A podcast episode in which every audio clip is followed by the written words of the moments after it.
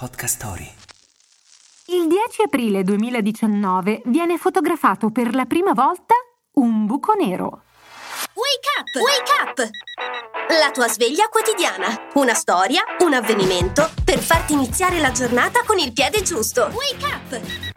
I buchi neri sono affascinanti fenomeni cosmici, regioni dello spazio con un campo gravitazionale così potente che niente può sfuggirgli, nemmeno la luce.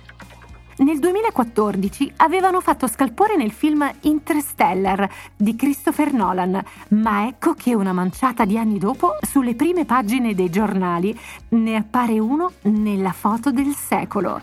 Reale stavolta. Dopo due anni di rilevamento, i telescopi dell'Event Horizon Telescope riescono a immortalare l'ombra di un buco nero supermassiccio. E pensate che il modello ripreso nello scatto si trova a 55 milioni di anni luce di distanza.